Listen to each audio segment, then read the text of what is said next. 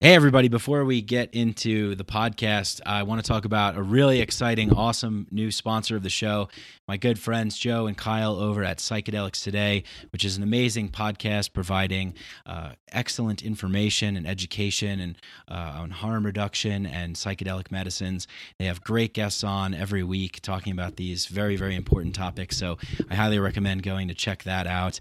And uh, today we're going to talk with Kyle. He's joining me right now from Psychedelics Today about their new course, Navigating Psychedelics. And uh, in my opinion, from what I've seen, it's uh, it's really just a comprehensive uh, overview of getting started in psychedelics, what you know, the kinds of questions that one might have, the kind of information. So it's a great resource, and I'm really, really super happy and excited to be promoting this. I think it's going to be really beneficial to a lot of people. So Kyle, thanks for joining me today to talk about uh, this amazing work that you and Joe have put together uh, psychedelics today and navigating psychedelics. Yeah, thanks for uh, having me here.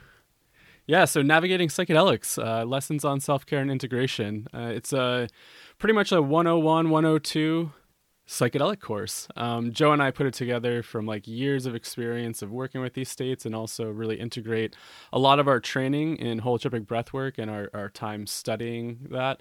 So the course really just is a nice arc. Um, starts off with preparation, what are psychedelics, um, go over harm reduction techniques, testing, safety, um, and then we get into what is the psychedelic experience. Um, we kind of have this nice metaphor of you know um, a space expedition right so what's the preparation like um, what is that experience when you kind of get out there in the psychedelic realm so we go over um, a framework that, that we like to use for understanding these experiences um, comes from stan grof who is a um, pioneer in lsd research um, and and transpersonal psychology. He's been studying this stuff for a long time.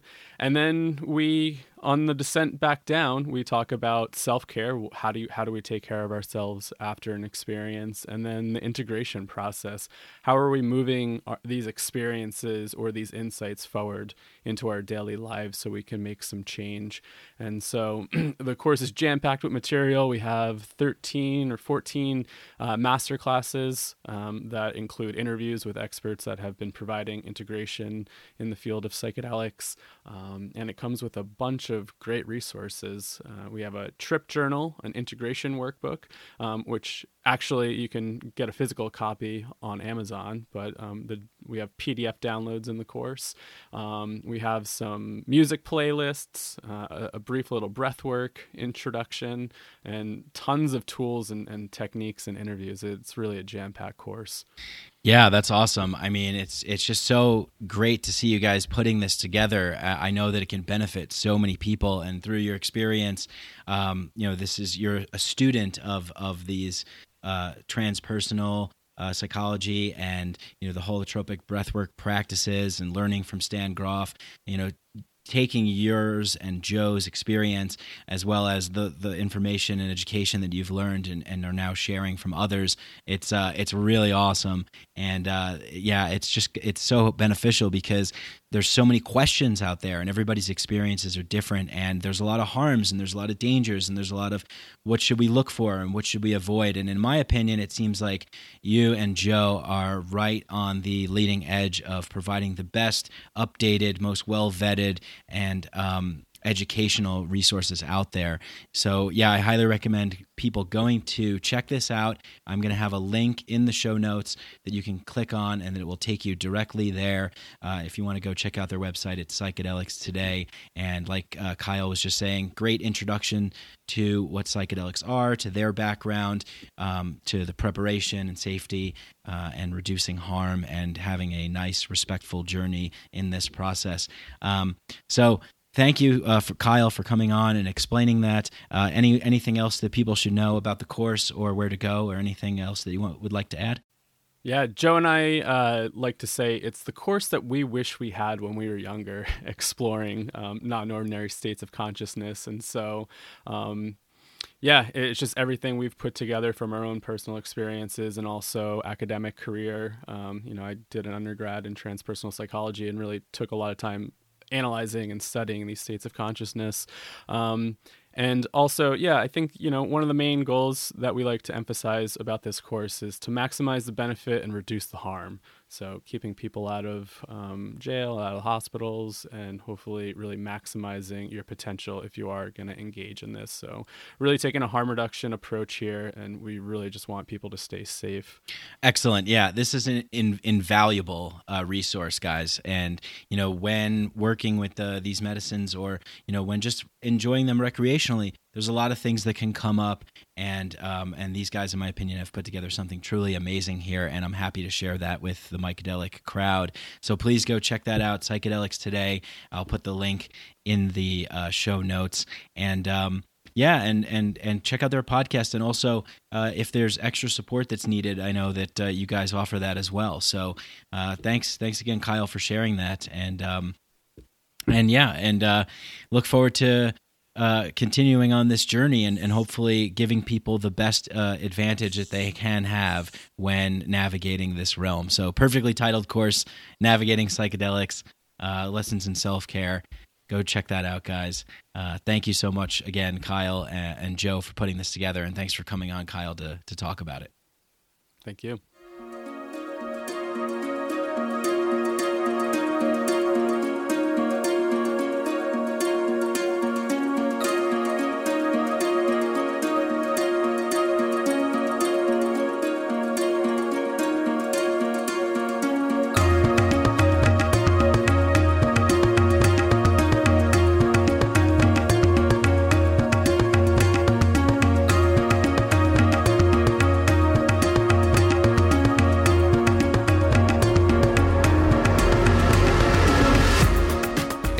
Welcome everybody to the 100th episode.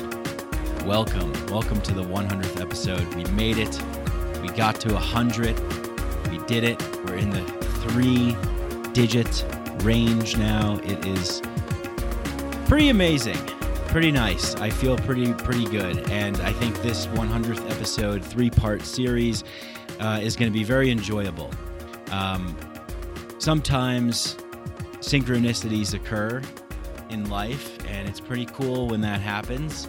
Sometimes we say, oh, it was luck or coincidence or good timing or something like that, but I believe it's something more. I believe that when we put our inertia, our force, our will, our desire to create, our passion to make things and create the life that we want to create into the universe, when we push that out there into reality, as Steve Jobs says, when we realize that we can poke life and make something pop out on the other side, when we do that, the wheels of the reality creation machine, the synchronicity engine ramps up a little bit more and a little bit more and certain kinds of people come into your life. As Joseph Campbell says, when you follow your bliss, doors will open where there were only walls before.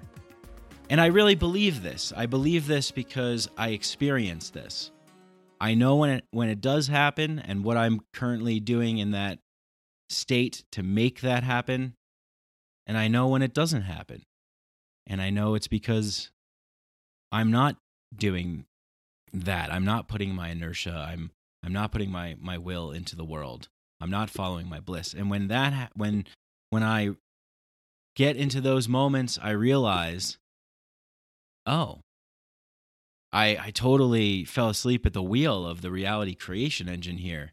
I better I better get back in the zone, put my foot on the pedal and start driving forward.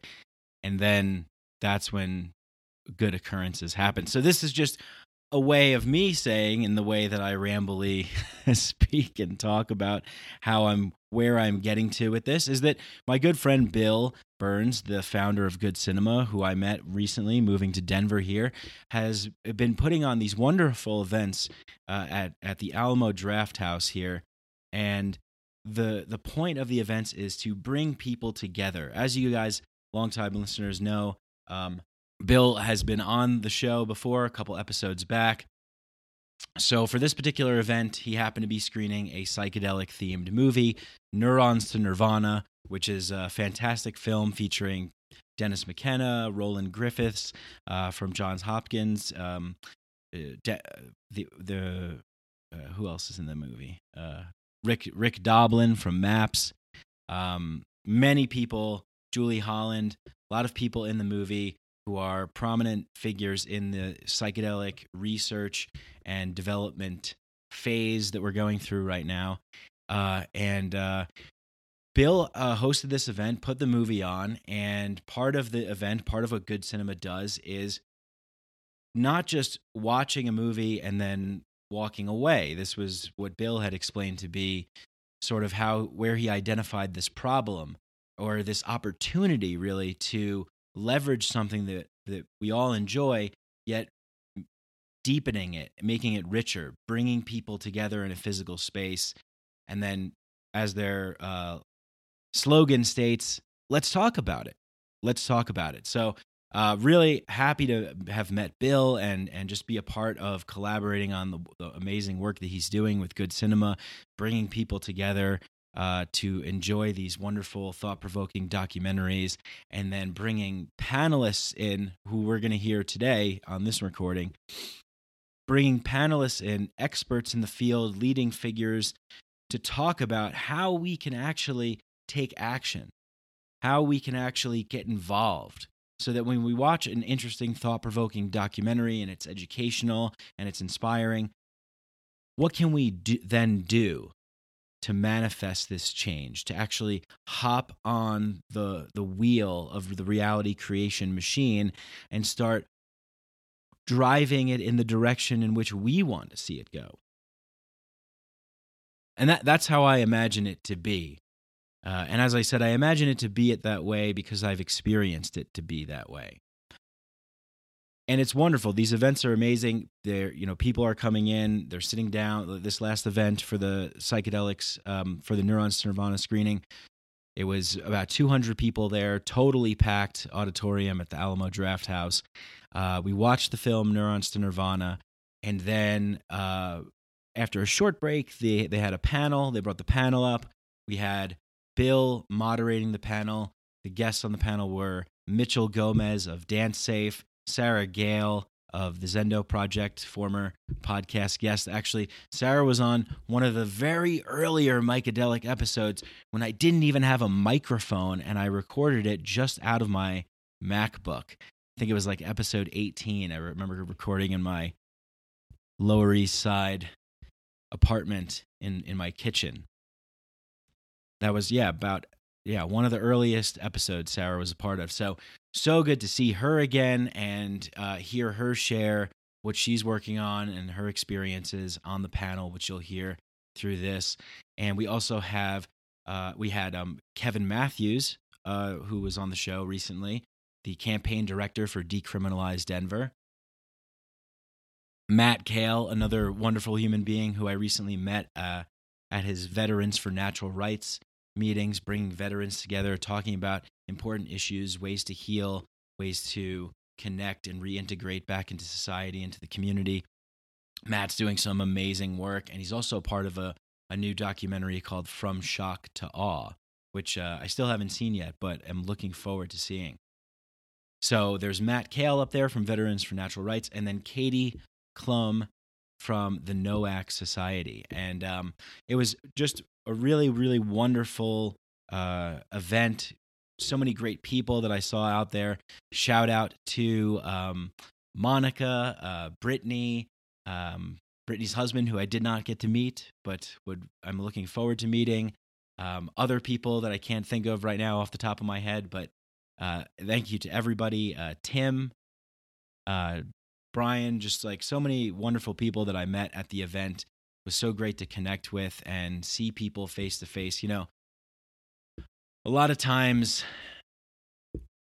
a lot of times doing this podcast and sort of living in this digital world is very disconnecting, even though the things that we're talking about on the show are very important and educational at times and um, you know philosophically stimulating and inspiring and engaging there's still a isolated nature to what the internet can truly deliver. Uh, or should I say, there's an isolated nature to how we can kind of default, like defaultly accept um, the internet as is you know as as just kind of relying on it for its singular use and purpose of distributing information and connecting with people virtually and these things. But if we can leverage the internet to bring start bringing people together if we could start using this tool as a technology to actually bring people together face to face to me that seems like really um, the, the way to go about using this thing to get the most fulfillment and satisfaction out of it. Because i've experienced this firsthand coming out to events meeting people and connecting with people has been one of the major leveling ups in in my life and for the show. And it's it's it's really uh something happens when people are in and fit and you're in the uh, physical presence. Something happens when you're when you are in the physical energetic presence of other people that can't be replicated or duplicated on screens online on social media it just can't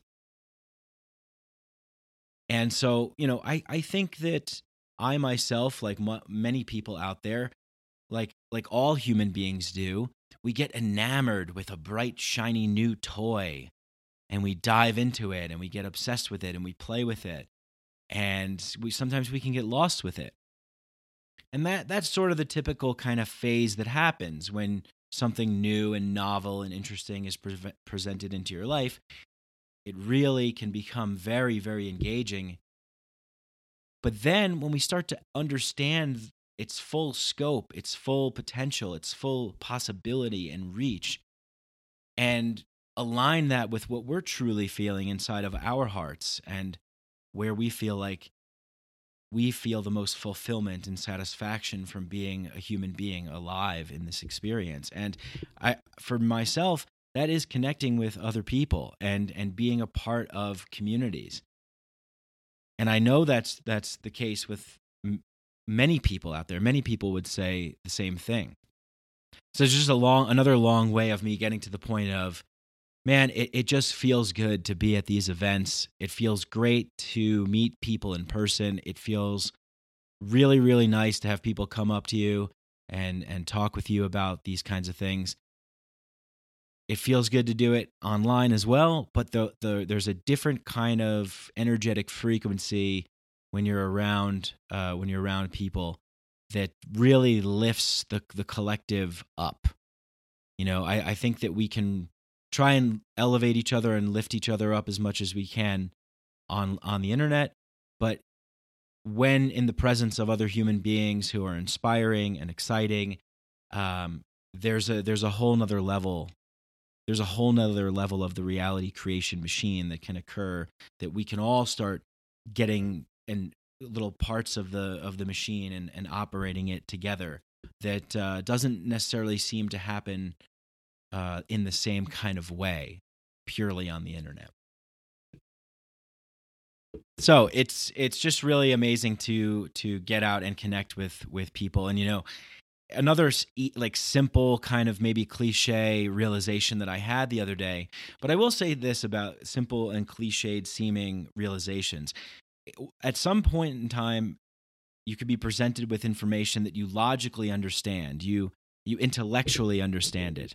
But uh, there's another kind of understanding that occurs when you're taking in that same information from different sensory input data points from turning the the telescope just like one degree. It makes a it makes a big difference. And so that understanding I've always this understanding that I'm about to say, I've always kind of intellectually known, but to actually sort of experience it, embody it, and know it at a deeper level, maybe emotionally or at a soul level, it just it just deepens that understanding and there's and there's more insight that can be released in a not in necessarily in a linguistic way but in a different kind of information dissemination that uh, that we just kind of embody and understand on an, on an, another level. So that was like look we we are all one we are all connected and this was a message that was discussed in the neurons nirvana film many times and because because of this, we have a, a, connection that's unbreakable. But in this human realm, in this human game, we are all separated and we have subjective subjective experiences. So when I see other people doing amazing things and inspiring things, you know, dedicating their time, working hard to actively to make people better, heal, to improve relationships with individuals and to make society and culture better. When I see that happening, it's like, yeah, there's a there's a piece of me that's doing something that I just don't have the bandwidth to do. you know, like all of us human beings are operating on the same electrical current frequency. And there's many things that we that we like and that we see out there and that we're fans of or that we support. And it's great. We wish that we could be doing all of these things, right? We, at least I feel this way. I feel like I could be doing I want to do so many different things. But I'm so glad that there's people out there that are doing those things. And when they're out there, we want to meet them, we want to support them, we want to collaborate with them, we want to showcase what they're doing. Because really, the thing that we need the most as human beings, and, and this is the this is why we love the internet so much. This is why social media is so popular, is because it's trying to fill that hole that we all so desperately crave to be connected with each other, to share, to be uh, appreciated, to be loved. I mean, every single pe- person on the planet really just deeply down wants to be loved. And they want love. And, you know, I've been in that position before, desiring love. Like, I want love. I want someone to love me. I want this. I want this thing. How do I get it? Where is it? Where does it come from? Maybe it's over here. Maybe it's over there. Maybe it's in that thing. But I, I posted this um, thing that I said, uh, and I just posted it in text on Instagram. I said, You don't find love, you become it, and love finds you. And, and I believe that. I believe that again because I, I know it to be true that at the at the moments in which I have embodied that presence of being love, I've attracted love. And like I said, it's it's cliche, you know, to say, but I understand it deeper now because I've had different experiences. And so, you know, with the Good Cinema event, with this podcast, with the panel that we're about to hear, you know, it's all about like this this experience and this awareness. You'll hear the, uh, several panelists say, you know it's it's about the community it's about connection it's about you know raising awareness it's about getting out there sharing your stories um, telling people uh, bill mentions in the beginning coming out of the psychedelic closet i believe this was a, a phrase um, that rick doblin initially said and i made a video about this a little while ago too um, coming out speaking out talking to other people about these things. Share your experience. As i've said in, in other episodes be the good reporter that's reporting the truth of your news to the world. Not don't be delivering you know fake news from from your life experience out into the world. It just pollutes it pollutes things. It makes it murkier cloudier more challenging.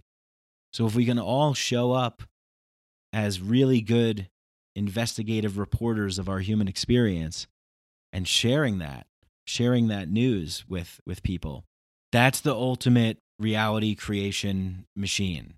That's the ultimate like let's start actually creating an environment in which we really feel that we're enjoying it and others are enjoying it and this is an enjoyable life experience that we can lead. This is an enjoyable reality that we that we can be a part of and also help build and so I, I just think that this is this is what I see happening. Uh, from a hundred episodes of Micadelic to now, this is the number one thing that I see that is happening more and more of. More people coming out talking about this, more associations and clubs and meetups, more projects, more groups, more circles, more, you know, trips or, people are going and doing more things to find a way back to becoming love, to healing themselves, to kindness, compassion, and empathy, for seeing themselves in others, and then collaborating on happiness.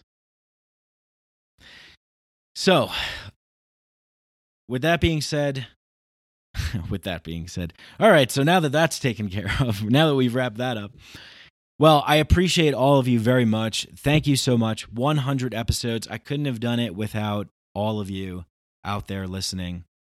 Um, and I this was the first time that uh, in part two we're going to hear a live podcast recording that I did in the bar next door after the event, and um, it was great. You know, people hung out, they stuck around, they listened. So I want to do more of these live podcast events that's something that I'm looking forward to, and I hope you guys are going to be excited about as well.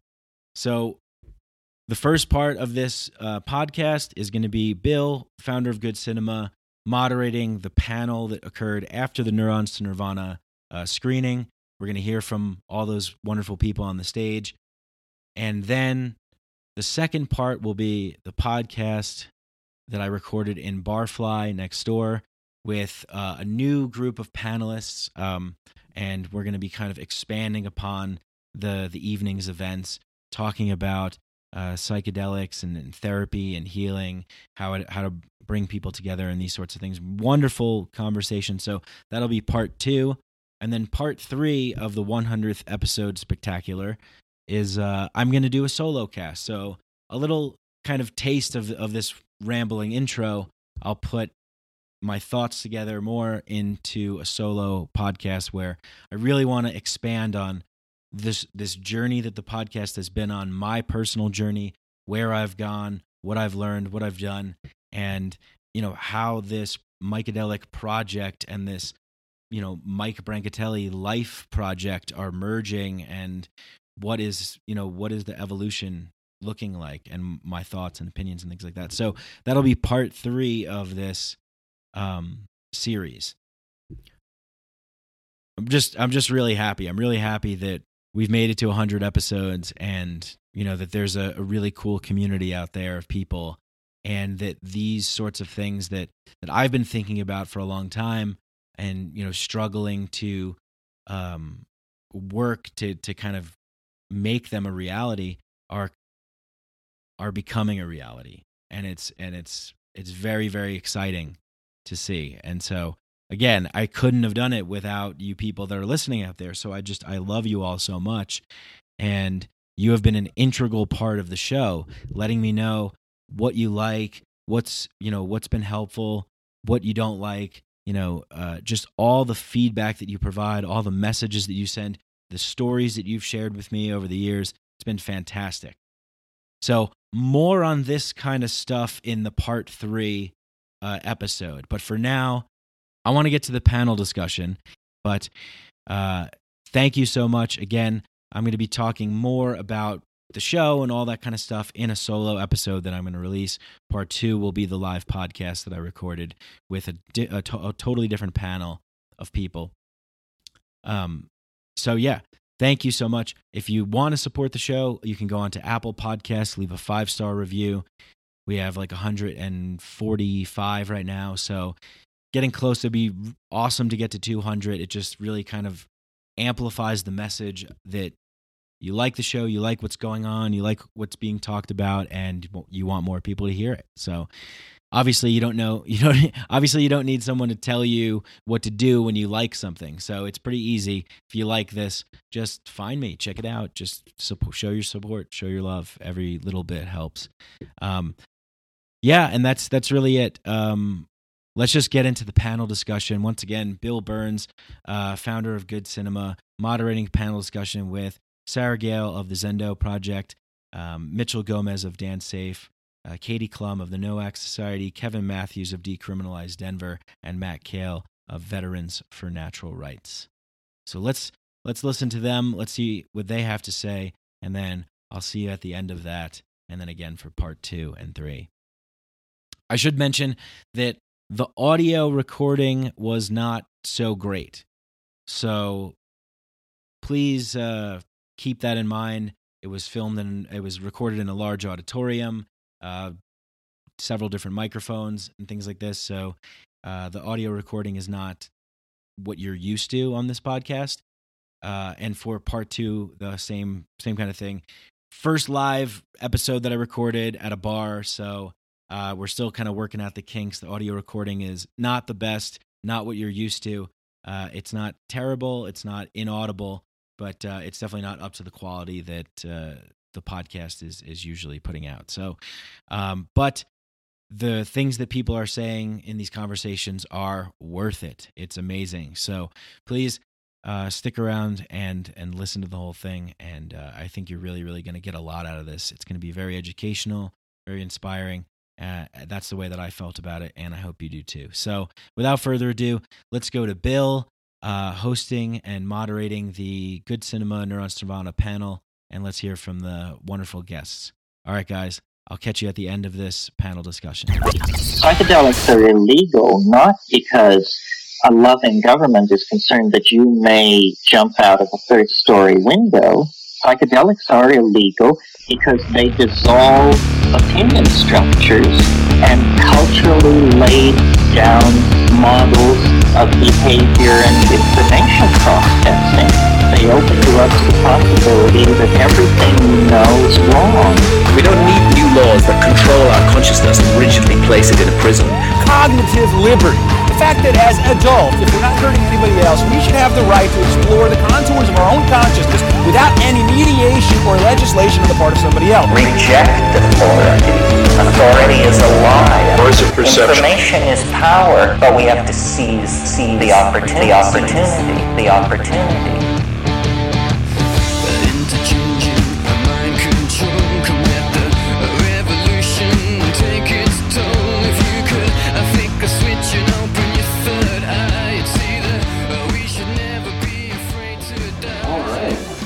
Uh, great. Well, yeah, thanks everyone for hanging out.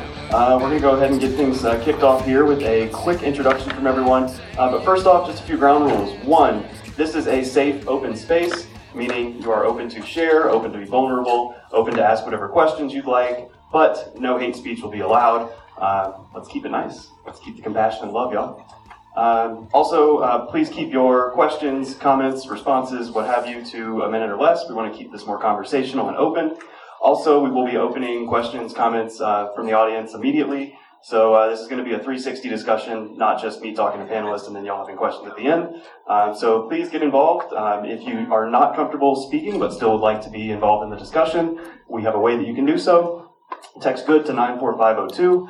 Uh, that enables you to uh, submit questions or comments, and it gets you entered to win a free year Gaia membership. So, little perk there. Uh, yeah, so uh, without further ado, I'll go ahead and uh, start here with uh, Mitchell. Uh, hi, I'm Mitchell. Uh, I'm the executive director of DanceSafe. Uh, DanceSafe's a 501c3 public health nonprofit. we do a lot of things. we give out an absurd amount of condoms and earplugs at music events every year, lots of non-biased drug information. If you guys saw the table outside, the thing that we're sort of famous slash infamous for doing is we were the first non-governmental organization anywhere in the world that was doing on-site reagent drug testing. So we set up at events, people can bring us their drugs, we can chemically analyze them, and then provide appropriate harm redu- reduction messaging around that substance, whether it's what the person thought it was or not. Uh, the not part of it tends to fluctuate over time. Uh, we've definitely had years where in the United States, about 70% of what was being sold as ecstasy was something other than MDMA. Uh, thankfully, that number is no longer the case. There's new new recipes that have been published on the internet. Uh, but yeah, that's sort of our sort of the core of what we do is drug education and trying to weed out uh, adulterated substances caused by drug prohibition.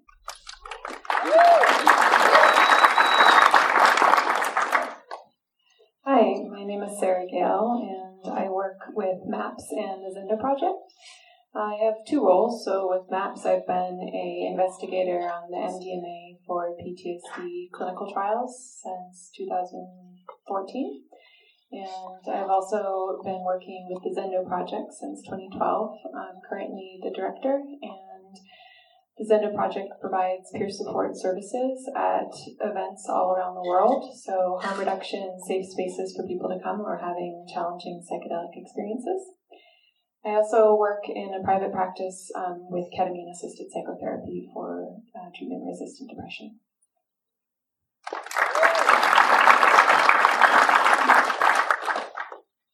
My name is Kevin Matthews. I'm the campaign director of the Denver Psilocybin Initiative. And I'm one of the many leaders for our organization that is working to decriminalize the adult personal possession and personal use of psilocybin mushrooms in the city and county of Denver. And um, I know that we have a lot of our, our teammates in the audience tonight, so if, if everyone who's involved with the campaign would please stand up, that'd be amazing.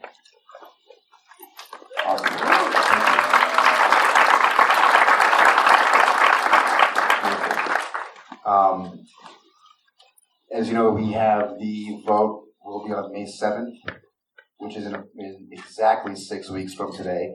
And so we hope, well, I hope that tonight I can, we can answer all of your questions. And um, please feel free to afterwards um, come see us at Barfly and uh, ask anybody here who's involved tonight um, just about our campaign if there's any questions that we don't get to address this evening. Thank you.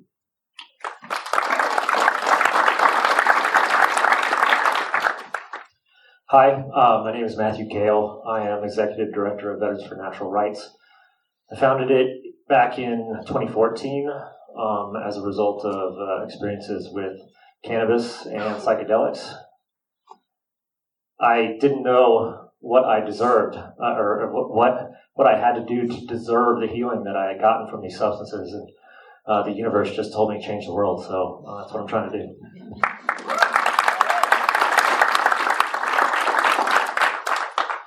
I'm Katie Klum. Um, I'm here representing the NOAC Society. We're a nonprofit who uh, we aim to look at our relationship to psychedelics and psychopharmaceuticals and uh, bring new dialogue into this so that we can be in right relationship to these substances.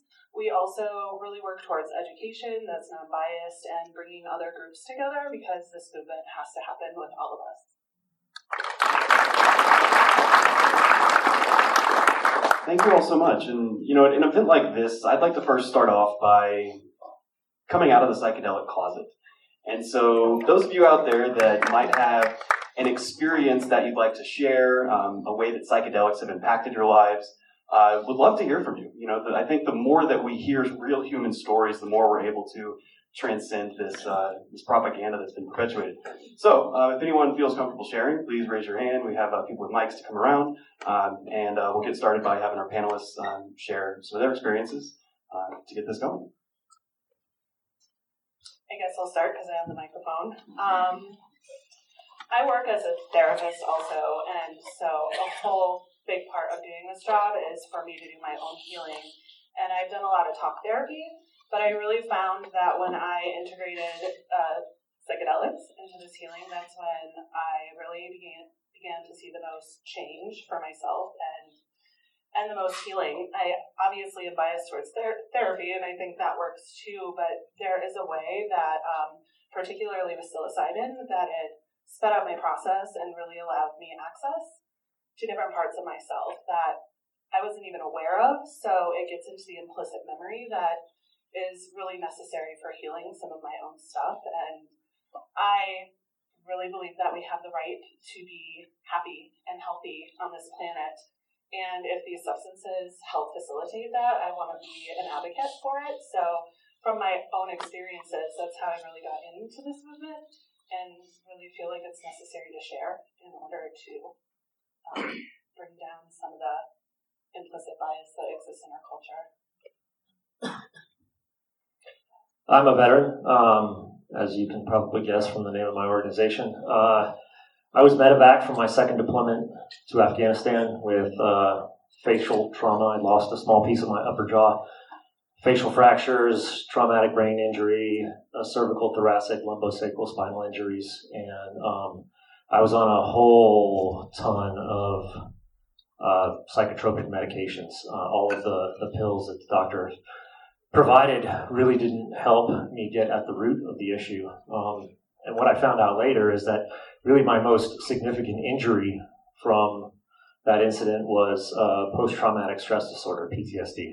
And um, I circled the drain for a very long time and uh, finally came across cannabis and uh, I was offered a chance to do psychedelics on camera for a movie and I, I jumped at the opportunity. Anything I, could do to try to fix myself, I was willing to. And um, after that, I, I, knew that these substances could help as soon as I tried ayahuasca for the first time. And um, I sought to explore each and every single one after that. Um, it was a crazy year, 2016, but I uh, I emerged from it uh, a much better, more rounded, and whole person.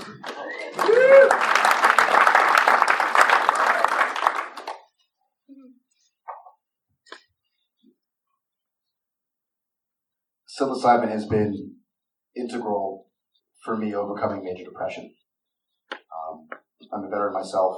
I served as a cadet at the U.S. Military Academy at West Point and um, spent, gosh, about 10 years of my life working to get in there. And while I was at the academy, I, well, went through a traumatic experience struggling with depression and anxiety. And, and at the time, the Army did not have the tools to um, really get to the root of those issues. And um, so thankfully, um, I, I, give a lot of respect to the U.S. Army because I, I, did receive a medical discharge. I am retired from the U.S. Army, and and after going on a downward spiral for spiral for a couple of years, um, I was able to reconnect with an amazing community here in Denver that responsibly reintroduced me to psilocybin, and it was it was mushrooms that enabled me to finally see a perspective outside the box that depression had created. And and from that moment on, I was, I mean, I was I was ready. I was willing to not only look at my life and look at the issues that I had, but also look for other tools and other opportunities to cope with the symptoms that I was having. And so for me, psilocybin mushrooms have been a major catalyst towards really improving and, and transforming my life and enabling me to uh, uh, jump back into my life and jump back into my community and start to um, really just really feel alive again. And so for me, the reason why I'm here and, and why I'm a part of this campaign is because from the research we know that psilocybin has such tremendous potential for a lot of people in our society. And there is absolutely no reason for people to be criminalized, for people to go to jail, um, to lose their families, their jobs, or their livelihood for possessing something that has such tremendous value and so much potential. And so um, I'm here as really just as a representative of this movement and to share my story and also to encourage um, everyone to stand up and step up and stand out for um, you know for, for their beliefs using psilocybin and other psychedelics as a transformative mechanism to improve their lives. Thank you.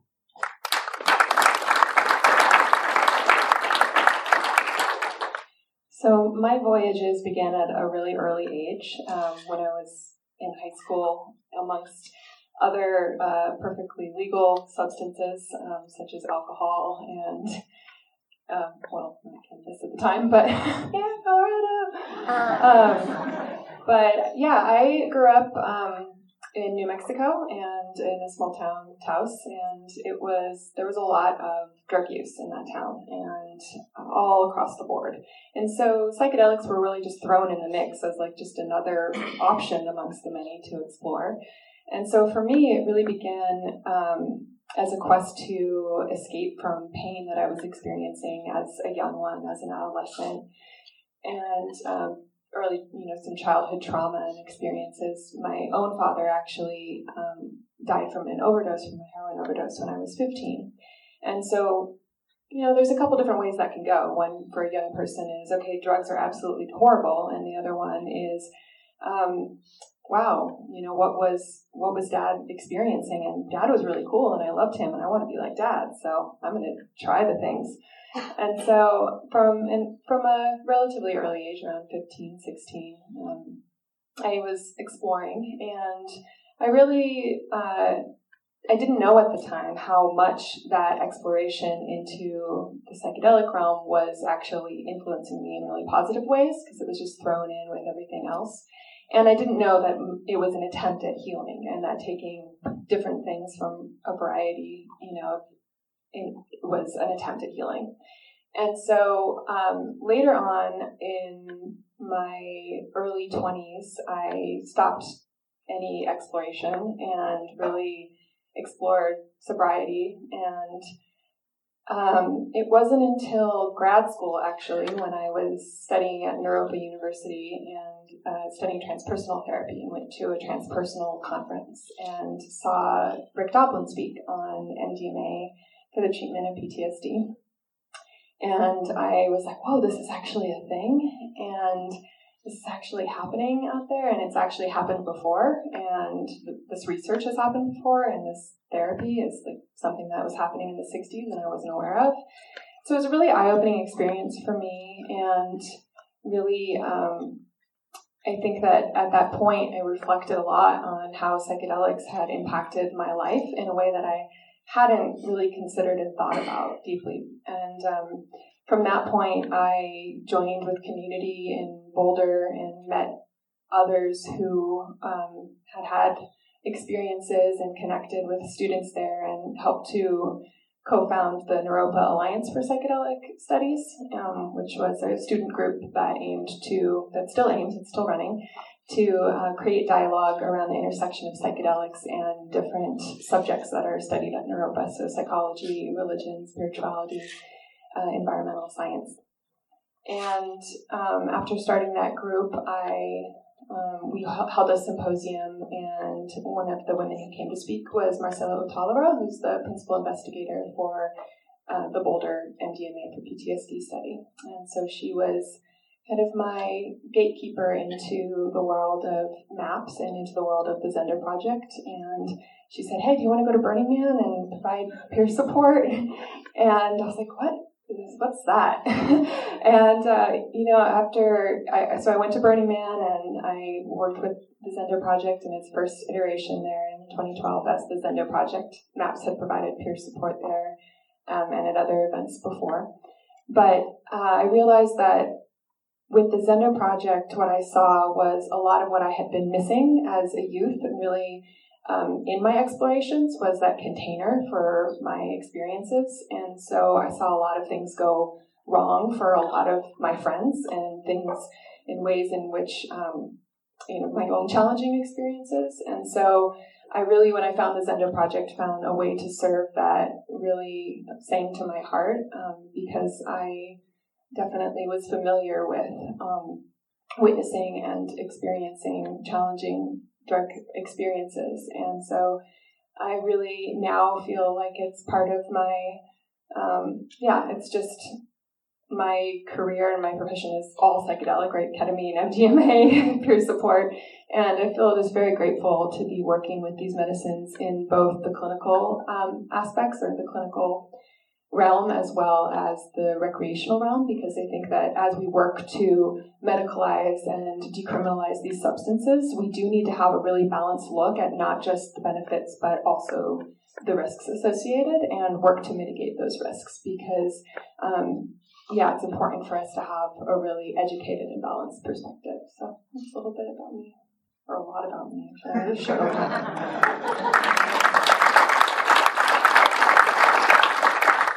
So my, my personal history with psychedelics actually predates my ability to acquire psychedelics. Uh, so when I was uh, nine or ten, my family moved from Colorado. I'm a sixth generation Colorado native, very suited to this climate, to Florida, a climate I was not suited to. Uh, and the way I dealt with that was by spending a lot of time in libraries and reading as much as I could about a lot of subjects. And when I was about 10, I came across uh, Metzner and, and Leary's uh, manual based on the uh, Tibetan Book of the Dead. They're sort of, what are the psychedelic psychedelic experience, a manual based on the Tibetan Book of the Dead. And man, the idea that there were substances you could take that did not did not impair your ability to interact with reality, but expanded your ability to interact with reality, that opened your mind, was something I'd never really had never heard of, had never considered, and I found incredibly fascinating. I went on a reading tear of every book I could get my hands on. Erowid didn't exist yet, the internet barely existed, but there was the Hive, which was an early Usenet group for psychedelics, and I was like 11 years old on the Hive, like way out of my league, you know. Um, but I thought that psychedelics were primarily a thing that had existed in the 1960s and that the government had effectively wiped out. Uh, the first time I ever had anyone tell me that psychedelics were still a thing was in a DARE office. It was a DARE officer in a class uh, who told us if you know people offered you small squares of paper, it could have something called LSD on it, which could make you go crazy. Uh, which I at that point knew was completely bullshit, but I did have some other follow up questions about the sorts of people I should be looking to avoid hanging out with. Uh, and he mentioned raves, and I think it was probably two months later that I convinced an older friend to drive me to my first rave in Central Florida. so I was, you know, 14 years old at a some, you know, warehouse rave in Orlando. Uh, it took me a long time to actually get anyone to sell me psychedelics. Shockingly, the fat goth 14 year old kid was not like high on the list of people who people were willing to sell drugs to. Um, I was able to get ecstasy very, very quickly. At 14, I started taking MDMA. Uh, took it pretty regularly for quite a long time. Uh, my first sort of serious high school girlfriend had been killed by a drunk driver, and I had been had a lot of difficulty dealing with that. And MDMA was the whole reason that I felt able to connect with people again, and I felt it was an incredible substance. Uh, but yeah, I, I, really my interest in psychedelics way predates my first psychedelic experience by many, many, many years. And I think that was really good for me. I do. I think that so many people get handed things that they have no idea what they're taking uh, I was a very irresponsible user in my youth, but the drug markets were a lot safer in the late 90s and early 2000s. It wasn't as dangerous as it is now. You know, occasionally, worst case scenarios, occasionally you'd get handed a pill that was more methamphetamine than MDMA and you'd be awake a little bit longer. But there's a reason people take meth, right? It's a, a drug of use on its own. It's not like now where we have N-ethylpentylone showing up in pills, which is a very, very sort of scary substituted cathinone that causes long-term amphetamine psychosis after a single administration. It wasn't. It wasn't like that in the late '90s. So I could be irresponsible and still be alive. Uh, but I genuinely believe I wouldn't be alive without MDMA and psychedelics. I genuinely think I probably would have ended up killing myself over the, the trauma that I experienced uh, in my youth. I, I really do think that. And so I feel a, a, tremendous moral obligation to try to help people safely use these substances. Um, I'm actually a little biased against medical, the medicalization of psychedelics. I actually think that what we need is societal integration of psychedelics. Uh, I think most of the issues that we're facing as a species, from the collapse of our biosphere to the politics of hate to resource depletion, are all tied to the inability of a large number of people on this planet to truly feel empathy. Um, and the empathy, the empathy deficit is sort of the main resource deficit that we need to fix before we can fix any of these other problems. I, I, think it was actually Rick who was arguing in the 80s that we shouldn't call it ecstasy, that it should be called empathy. That that's the, that was the name that drug should have had. It doesn't quite work as well with the marketing, you know? Like ecstasy is really a, a catchy name. I, am for sure, I for sure know it's Rick who once quipped, "There's a reason no one ever suggested calling it mild amusement." um, but but I think empathy is a, a good name for for MDMA. I think that's an appropriate name. Uh, because pure MDMA taken in uh, appropriate dosage for people's weight and, and, you know past tolerance isn't a particularly ecstatic, stimulating drug. It works so well for therapy because you're willing to sit there and talk about your feelings. Uh, methamphetamine assisted psychotherapy would not be as effective, right? You still talk, but just not as effective. And so, yeah, I, I think that uh, the integration I'm really interested in is is less about personal integration of the psychedelic experiences. That's very important. It's it's really critical to the safe use of these substances. But I think that for me, this is fundamentally a question of, of civil liberties. I'm a cognitive libertarian. I think that human beings have a right to alter their consciousness any way they want. And that includes ways that are potentially dangerous or demonstrably dangerous to the individual user. There's a million things in this society that we let people do that are incredibly dangerous, and we let people do it because it's their fucking right to do it. Uh, so, uh, so uh, uh, Jag Davies, who I went to New College with, is now with the Drug Policy Alliance, and he once did a paper that was a comparative risk of various human activities, taking MDMA, an hour of driving, an hour of swimming, skydiving, all these different things. And it turns out the most dangerous thing that you can do in society in terms of an hour of activity leading to hospitalization is cheerleading. Uh, cheerleading is an incredibly dangerous activity. It should probably, if we're going to outlaw anything, uh, you know, it's orders of magnitude more dangerous than taking any illegal drug, including heroin or cocaine. Uh, I, I, really tried to convince him to title the study "Give Me an E." He didn't publish it under that. I thought that was the perfect title, personally, but uh, I think that for me, psychedelics are. I, I, don't particularly use psychedelics a whole ton anymore. I just I, I work too much. Uh, I don't really have eight hours I can like block off in any given time. Um, but uh, the knowledge that these substances exist, the knowledge that they can be used safely if you know what you're taking, if you follow appropriate harm reduction messaging, and the fact that people can uh, truly develop empathy for the rest of humanity, I think is is the largest missing piece of the puzzle if you're looking for how to fix any global problem, this is a piece of the puzzle. And I want to end with a, just two lines from a poem that the Tea Fairy wrote. If you guys don't know the Tea Fairy, you should find her blog on Erowid and follow it. Uh, she wrote a poem called Mapping the Source about 5-methoxy-DMT, uh, found in certain tree snuffs in South America, and the only psychedelic amphibian, uh, the bufo toad from Sonoran Desert, is the only known psychedelic amphibian. And the line is, uh, we all know we know we're all one in some thin, nerdy way. We exchange lots of data. We roll in the hay. But this isn't just something that flaky folks say. An intensive convincing's just three tokes away.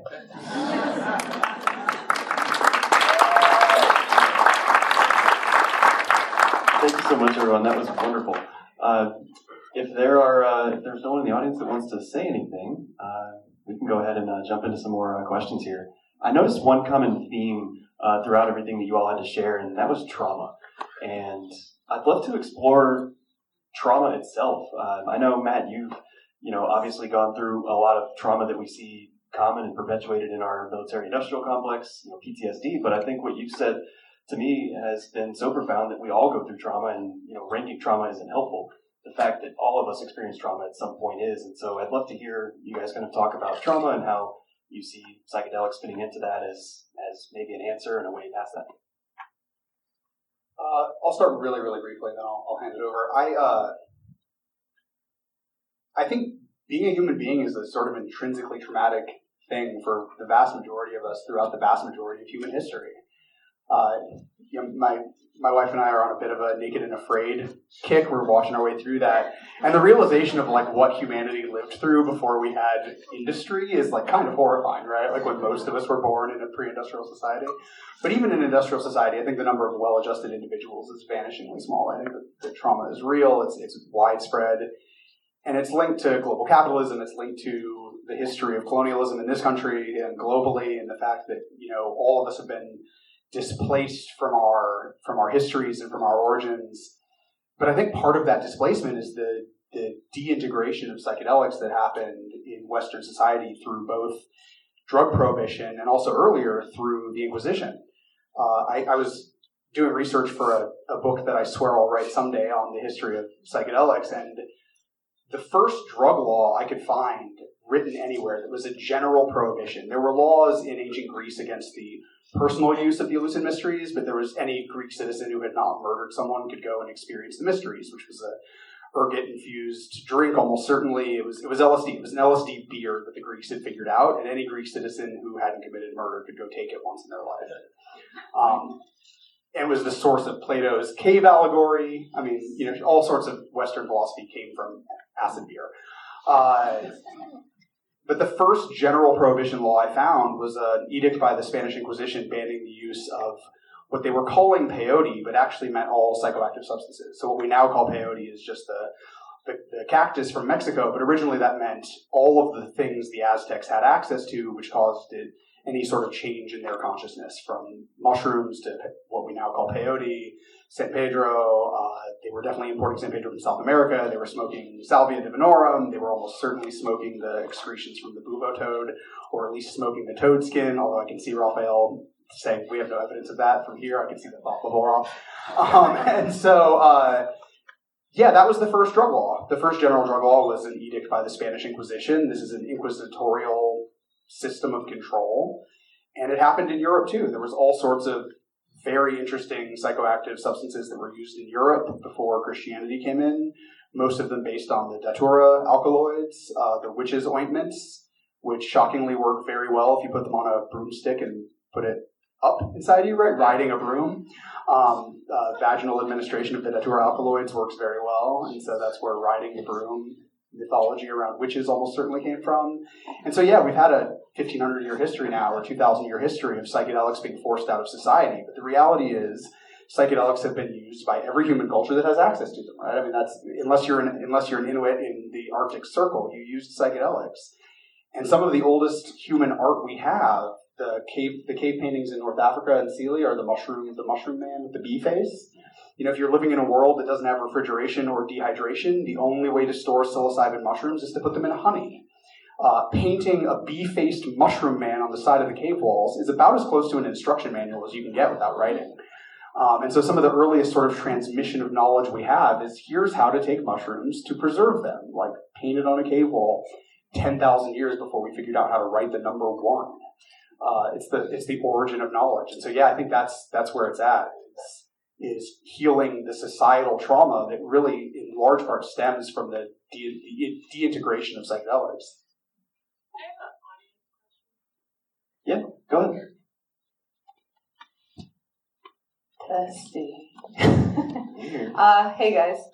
Um, so my name is Lacey Messia. I currently work for a company here in Denver. I moved here about a week and a half ago. Uh, uh, I've been involved in drug testing for a short period of time, and I was wondering what kind of platform you use in the field because I know certain instrumentation needs a pretty controlled environment to produce reliable results. So I'm, I'm wondering what you're using that sure. doesn't have that kind of environment around it. Yeah, yeah. Uh, so DanceSafe primarily uses reagent testing, which is uh, not as ideal as laboratory analysis for sure, but if you use multiple reagents on a single sample, you can dial down pretty well what the substance is. Uh, it's certainly not as good as putting a GCMS in a box truck. Uh, I definitely do not have the $600,000 to build a GCMS box truck and then hire a structural elucidation chemist to come and like live in my box truck. Uh, we are currently trying to buy an FTIR. Uh, the FTIR we're looking at is uh, the Bruker Alpha, which comes with a, uh, you can buy an upgrade for it, which basically makes it for use for the U.S. military for explosives analysis because the chemical profiles of different roadside bombs can help you figure out who is building those bombs. Uh, so the Bruker has a, a sort of desert ready uh, system, and so that's what we're trying to buy. Since I will be taking it to Burning Man, uh, I figured the, the, if it can survive what the U.S. Navy throws at it for explosives analysis, I figured Burning Man would probably be okay. Uh, but right now we're just using reagent testing, but generally an eight panel of reagents to avoid the sort of false positive issues that law enforcement deals with with their single use reagent tests. Um, but for anyone who's curious, the law enforcement single use reagent tests that give false positives, those are doing exactly what the end consumer wants them to do. They're not interested in drug analysis, they're interested in chemically manufacturing probable cause. Um, so anytime you hear that reagent testing is is giving false positives, that's a little that's a little bit of a misnomer. Law enforcement just wants to be able to search your car.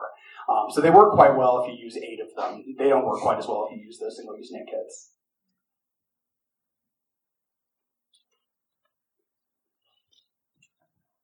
Okay, so I guess I'll go back to the trauma. Um, when I was medevac from my second deployment, um, I I was deeply injured in here and in here. I didn't really realize it at first. It took me a long time to to figure that out. But um, when I did, I sort of had a a, a prejudice. Um, many veterans who have been on the front line they tend to think that if you haven't been kicking down doors, blowing stuff up, and killing people, you don't have PTSD. And um, I got into the civilian world, and I came across veterans in my advocacy who had never seen combat, and they would say things like, "You know, I never really experienced what you experienced, but um, this is what happened to me." And sometimes I would get the most insane horrifying stories that I've ever heard in my entire life.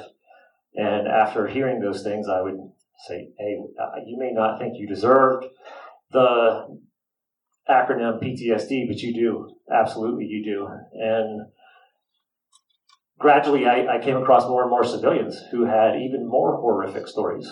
Um, and I realized that trauma is not really, it's not a veteran issue, and it's not even an American issue. This is a human issue. Everybody has trauma sometime in their life. Uh, trauma is basically a deeply disturbing experience that changes your life for the remainder of it. Um, and I'm pretty sure most people have those experiences somewhere in the past. And they, you know, comparing one trauma to another, it doesn't, it doesn't, it's not useful. Um, the only question really is, is does it, how did it affect you? And how did it change your life? How did it change the way that you related to other people? And um, oftentimes these things are extremely uh, comparable all across the spectrum. Um, Dr. Uh, Gabor Mate, he said uh, something like alienation from ourselves um, is, is one major issue in our society. And um, that's one of the, the main features of of PTSD. Uh, one thing that most people don't talk about is isolation and how we self isolate, how other people isolate us, and um, we feel alone. And eventually, you get to feeling so alone, you end up taking your life. And um, there's a common statistic out there 22 veterans a day commit suicide. But a lesser known statistic is that 121 individuals in regular society they commit suicide every single day and we're in the middle of an opiate, opioid epidemic right now. 198 people are committing suicide via uh, addiction and overdose because uh, addiction is suicide on an installment plan. So this is it, it's it's all across the board. Uh, people are trying to medicate their issues, medicate these things into oblivion sometimes with heroin, with fentanyl, with uh, OxyContin, with cocaine, methamphetamine, you name it. All of these things are an attempt to medicate the trauma. Unresolved childhood trauma is most often the case. It's childhood. Childhood, when we form our opinions and our ideas about who we are as individuals. And um, so trauma is really the, the, the root cause. We, we actually um, made all of our uh, assumptions about addiction based on a series of experiments in the 1950s. And we would lock a rat in a cage, give them access to water and water laced with drugs. And invariably, the, the rat would use the water laced with drugs until it died. And that's, that's how we developed our models of addiction. That's not really how it works. Ten years later, we revisited those same experiments and we cut a hole in the side of the cage and allowed this rat access to what they call rat park, was tunnels and wheels and balls and toys. And the most important thing, though, was other rats and um, other rats of the opposite sex, too. A chance to socialize and a chance to mate.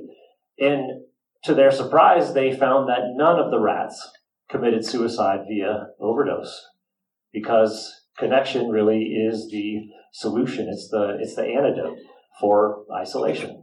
And isolation is that root cause. It's, a, it's at the root cause of uh, the depression, PTSD.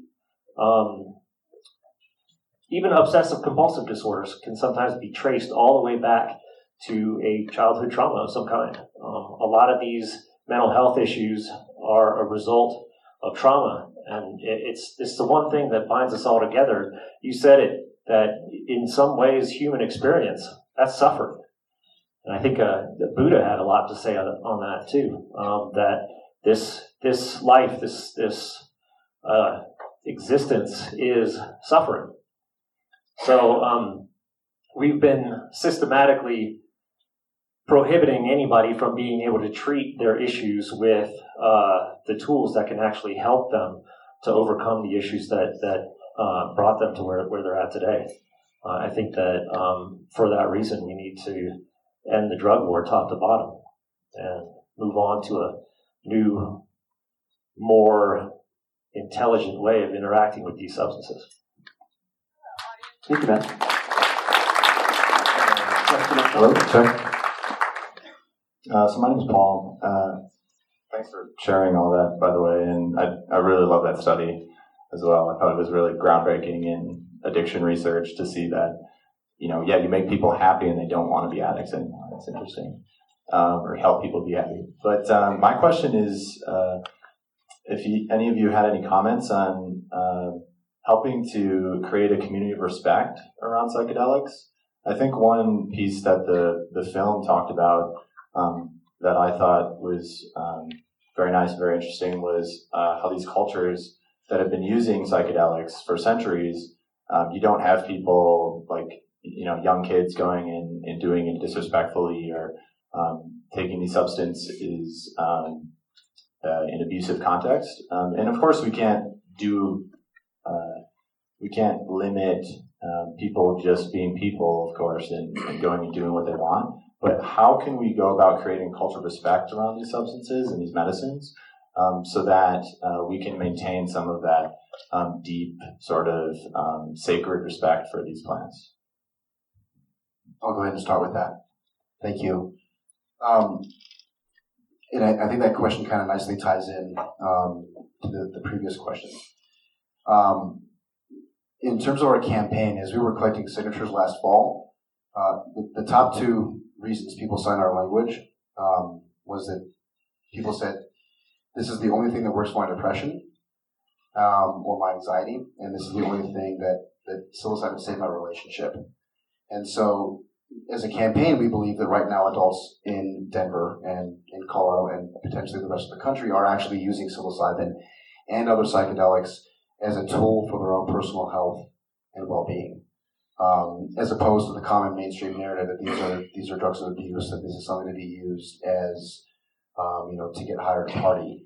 Um, I strongly disagree with that. I think that we have enough information out there right now, and that thankfully, because of the research that's been conducted in, um, you can say at least the last 20 years, if not, if you're not including the 20 or 30 years of research before prohibition came down, is that individuals are using psilocybin um, and arguably other psychedelics as a tool or a technology to use to work with the symptoms that they're experiencing as a byproduct of being human. And so while there is this very, um, well, the narrative is changing, um, the paradigm is shifting, the perception of psychedelics in culture is moving towards a new understanding that in fact these compounds are very powerful tools and potentially medicines that we can use to, to, to, to better ourselves and create lasting change and, and a dynamic positive impact in society. And so, uh, to answer your question directly, in, in terms of our campaign, um, we're not only a Get Out the Vote campaign, um, but the Denver Psilocybin Initiative is also an educational campaign. And in some ways, um, well, I, I, think for those of us who are sitting up here and for everyone who's actually present in this room, um, excuse me, it's it's important for all of us to educate about um, responsible use, while at the same time acknowledging that you know we're human and we're going to use the substances that we choose to use, whether or not that we're using them responsibly. However, because we have at least thousands of years of what use of psychedelics in society looks like, we can, you know, we have a framework, we have a narrative that we can work with right now, so that when we start talking about the responsible reintegration of psilocybin and other psychedelics back into society, at the very least, right now we have a, a framework or a mechanism of um, of a way to practice using these substances that will maximize the benefit and reduce harm and reduce risk. There's always going to be risks with psychedelics or any substance. Um, what we believe as a, as a campaign is that it's important for individuals, again, to not only share about their experience, but uh, talk about how that experience was created. What was the environment? What was the you know the set and the setting? Who are you with? Um, how are you how are you using it? What was the the dose? And just really start to start to share this because the more that we share about this as a group, as a community, as a, as a population of people who believe in the power of these medicines, and the more information can get out there. And um, the last thing that I, would like to say to that is that there's a lot of amazing research coming out of Europe right now that shows that uh, psilocybin is pro-social. So when prohibition came down um, with the Controlled Substances Act, the administration at the time made the case that psilocybin and and other psychedelic drugs were very antisocial because it was anti, you know, it was very anti the current paradigm back in the 60s and 70s. Psilocybin is in fact pro-social. What we're learning right now is that it, it can in, potentially increase empathy and potentially increase creativity. And so these are things that I believe we need as a um, as a society. We need tools that we can use to to develop better connections and cooperate with each other and um, create more communication and collaboration um, and also understand each other. So let's let's talk about this. Let's educate people. Let's share about our experiences and um, with you know with our campaign and with everyone here who's on stage tonight. We're all creating an opportunity for a safety net for individuals to, to share about their experiences. And the more people that share about it, the more people get informed, and the more people can make um, make a decision about um, how they'd like to use these substances.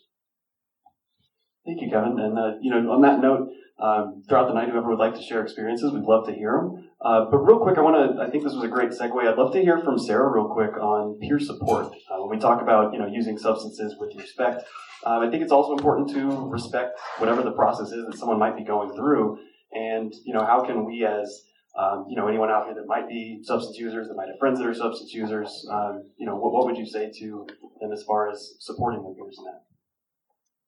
Great. Yeah, I'll I'll use that last question, like you said, as a segue into that one. So, um, a lot of so when Rick started um, MAPS, he started when Rick Doblin started MAPS. He started working um, in the area of peer support. In so he started in 1986 and then started doing harm reduction work in the early 2000s. And his purpose with doing harm reduction work was to create a model for a post prohibition um, society. So the whole um, the whole premise behind the Zendo project is to to to learn how to create that model to to show and um, and model that these experiences that we can as a community have these experiences in a safe and productive way. So i think that people use psychedelics for a variety of reasons um, for all kinds of intentions and I do think that there is often, as you were speaking to, an underlying, whether it's conscious or subconscious desire to heal. So I spoke a bit to my individual experience that when I was younger, it was really subconscious. And now, as an adult, I am doing therapy with people who are consciously coming to use psychedelics for that purpose. And I work in recreational areas where I see people taking psychedelics for all kinds of reasons.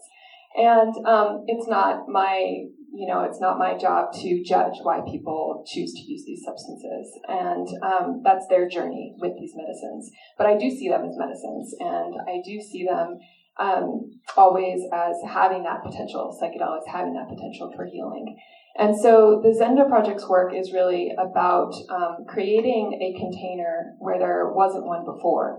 So in these cultures that we see um, where medicines, where ayahuasca and peyote and these medicines have been used for thousands of years, um, it was a built-in container. And due to the trauma that we have experienced and the fragmentation on an individual and a societal level that we have experienced, that container is often no longer present in our environment. And so, whether it's ceremonial use or therapeutic use, that container is implicit and it's created um, by the therapist or by the shaman.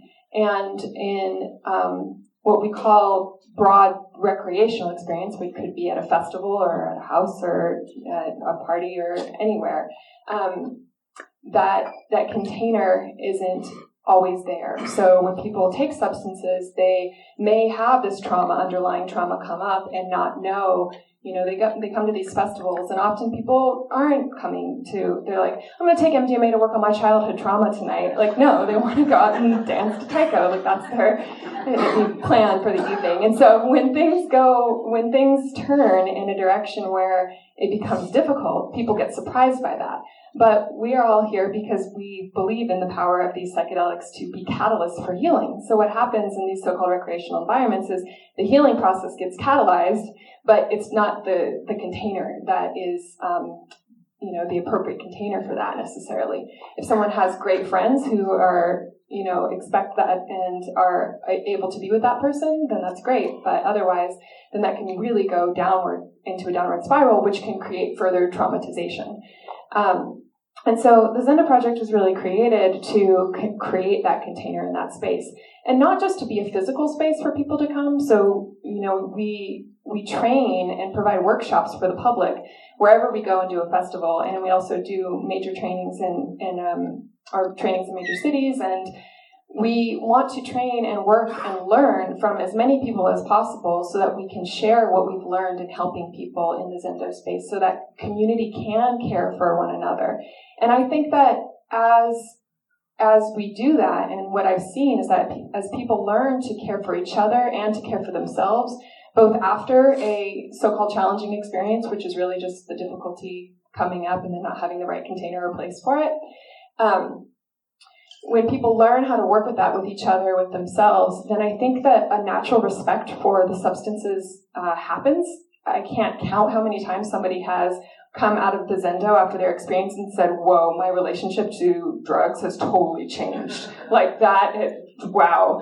Um, it really, you know, some iteration of that. Like it really, um, it gives people the space and when you're able to sit for people i mean who in this room raise your hand if you've had, either had the opportunity to sit for someone during a challenging experience and support them through that or you've been supported yourself okay thank you it, it, it really um, it creates a different relationship with the substance that you're able to have um, that you may not have had if you just ended up either in your tent or your car alone for the night or in a hospital unnecessarily um, or unnecessarily restrained or sedated because uh, you were having a challenging or um, ecstatic emotional experience.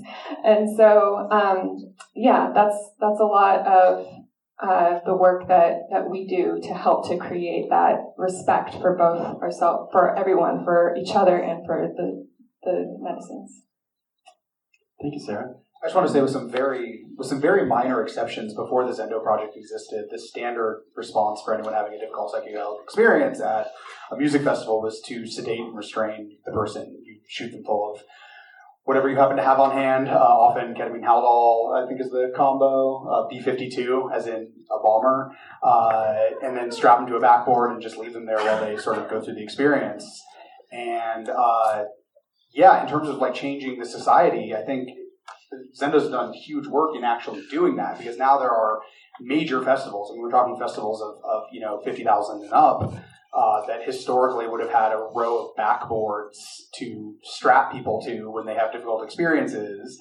Is now training their security staff on how to bring people to Zendo, and you know the medical team works in conjunction with them, and DanceSafe's there doing testing, so we actually know if the person took what they thought they took uh, which is always very helpful. Uh, and yeah, I think we're starting to see that change. We're starting to see the the ability to reintegrate these things. The thing that's stopping us from a broader integration of these substances is just the law. Um, at this point, we actually have, I think, almost all the tools we need to do this. I don't think there's any missing piece other than a uh, the political will to change the legislation to allow these services to be more broadly deployed. Uh, and so, yeah, I think the pieces are all there. Um, and certainly, if you look at like the Native American church, where I think the the median age that children start attending peyote ceremonies is like eight to ten, right? I mean, these are young children taking relatively high doses of peyote on a pretty regular basis. And when you look at their psychological profiles, they're better integrated than their non-peyote using peers. Um, and so we actually have all the pieces, including, I think, the conversation that needs to start about what age it's appropriate to start talking about these things. Because I actually think that, that 8 to 10 is probably an appropriate age to start talking about these substances and in some cases using them. Um, I'm not suggesting you give your child peyote. I'm just saying that we do have a lot of data that, that, that within a ceremonial context, uh, strong, high dose, relatively frequent psychedelic use is statistically correlated with better mental health. And I think that's a really important data point. I mean, I think that's an important thing to be honest about and to acknowledge that we need to start talking about what integration looks like in a world where giving a 19 year old a beer can have CPS showing up at your house. Um, and so, yeah, I think that's, we have all the pieces though. We have, we have most of them on the stage. so, uh, yeah. So are you saying Dare just missed the last part of the sentence? Just say no to our current laws? Yeah. yeah. Uh, so there was actually a small harm reduction group in Florida in the late 90s that was sort of a, it, it wasn't Dance affiliated, but they were sort of the same model of, of and their the name of the organization was DARE, which is a uh, uh, it was like a drug educated resist like it was it was it was like a drug educated America, right? Not a not a dare to resist drugs, but dare to understand them. And yeah, I think that the pieces are all there, other than changing the law, and that's that's a tough one. This idea of legislative inertia. I don't know if you guys have ever heard this idea, but like laws are like steamships. Once they're like on a course, they're like pretty well on that fucking course, and it takes a lot to change the law. Uh, but that's that's the only piece that we're missing. Like that's it. it. Is just changing the legislative environment. Well, uh, we're on the front edge here in Denver. Uh, yeah, we had uh, some people in the audience. Oh, we have a text question. Um, let's go ahead and hear from uh, the digital world. All right. Thank you so much, whoever sent this in. This is a, a pretty big question. So, how is ego death associated with psychedelic usage?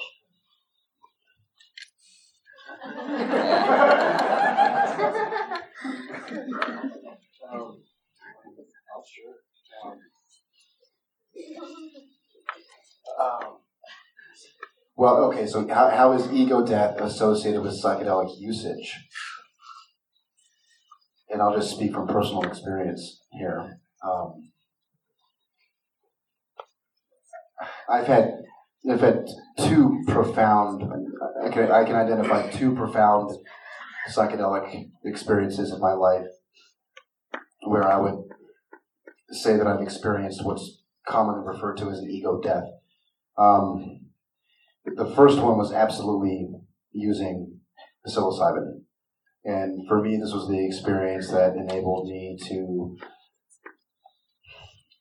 well, it, it, dropped the chains or, or dropped the, the, the personality structure that I had thought of as myself as somebody with depression who had suffered so much my entire life and that being the foundation of my personality and the foundation of what we could assume would be my ego fell apart because of how psilocybin works um, physiologically and neurochemically with, with the body. And I can talk a little bit about that. I'm sure the other people up here can speak more to that. Um, but for me, my that psilocybin experience was what allowed me to see the world with new eyes. It was like my soul had a had a had a new lens to look through to witness my life and and witness what was happening around me and understand that I actually had a I actually had a choice. I didn't have to be bound to the preconceived rules that I thought were true for myself based on my experiences leading up to that moment. And so psilocybin released me from that in an extremely profound way. And then, you know, it was transitory, it was momentary, it, it, it didn't last forever. You know, these experiences, they don't last forever, and I don't think they're supposed to. Like, when we experience what we would call an ego death, means that we have work to do. And so, and, and that means that there's, there's integration or there's, um, things that, that we can see in our own life, either our own, our own behavior patterns our own ways of thinking and believing about the world, that we can actually start to change. And so that experience for me, the psilocybin experience, um, helped remove the shackles that my own neurochemistry or my own mind had created up until that moment. And then because I could see outside the box and realize that I had a choice, um, I was then able to start to that integration process was exploring other tools and techniques and technologies, you know, breathwork, yoga, more physical fitness, eating healthy, um, all of these kinds of things that contributed to me feeling more whole and um, and just really just feeling better about myself. Um, and then, does somebody want to talk about the uh, uh, the default mode network? Anybody? Uh, I'll get to the default mode network, but I honestly think that um, ego death is over um, overemphasized in psychedelic culture, and it's sort of like this um, holy grail where everybody's like running after the ego death, and it's really sometimes it happens, and um, but it's always temporary. Like you said, the ego springs right back. Uh, there's there's no actually killing the ego unless you're actually dead. And you know, the, the point of psychedelics is to go to this this place where you can bring back lessons for your life. It's it's not to destroy the ego, it's to renegotiate your relationship with it and actually begin to appreciate it because it's your friend. You know, it, it's it's sometimes a horribly misguided friend, but um, it, it, it is trying to protect you and it does everything in in what it believes to be your best interest. Um, the, the point of, of this existence is to have an ego, and it is to have this individual experience. We can have moments of feeling like we are the all, we are everything, but when you're everything, nothing happens. And uh, the, the point is to have something happen, to actually be here and be an individual and be in relation to all of these other beautiful human beings and beautiful world. Um, and I think that that ego death is is it, it's the ultimate ego trip to really think that you can um, destroy the ego. Um, Thank you. Uh, we, we only have a few minutes left, and uh, two brief thoughts on ego death. I'd love to hear more from you, but we've got to hear from Katie. We have not heard from Katie. I would love to hear from Katie. Katie, um, a couple things real quick. I mean, I know you and I had had some discussion on this, and, and I'd love to touch on this issue. You know, we, we're kind of rallying around psychedelics, but one thing that I kind of see as the elephant in the room is the racial inequity when it comes to psychedelics, and I think a lot of that is a um, an effect of this uh, the war on drugs and how that was intended to disproportionately affect communities of color.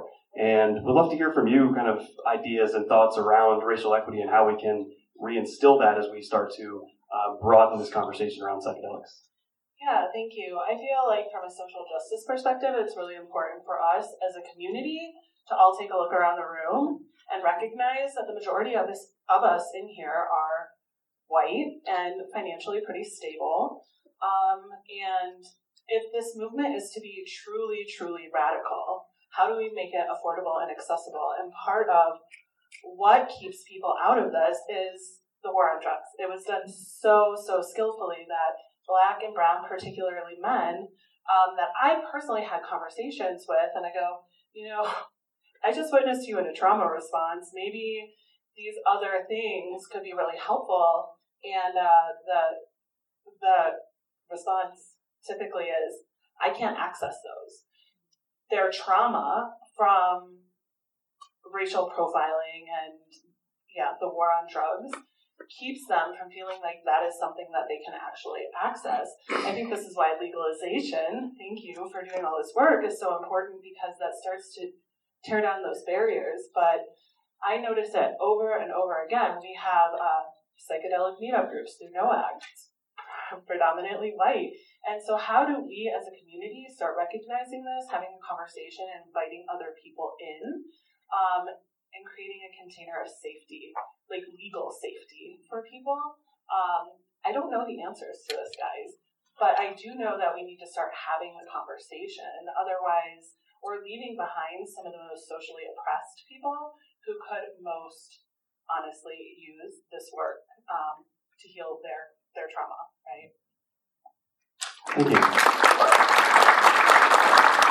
And uh, lastly, as we wrap up, you know, I certainly want to respect everyone's time. I will remind everyone that uh, we're going to be continuing this conversation in the Barfly Lounge uh, doing the Mycadelic podcast. So if anyone would like to share their experiences uh, in that container, uh, feel free to come out and uh, join us for that, um, hang out as well. but there was someone here in the audience that I wanted to hear from real quick um, with Innate Path around the clinical research that's being done, therapy that's being done in that setting. And um, so uh, if we could have a mic runner come to uh, the fourth row here. Um, I am terrible with names and totally forgot your name. I'm so sorry. Raphael, that's right. Raphael, my favorite Ninja Turtle.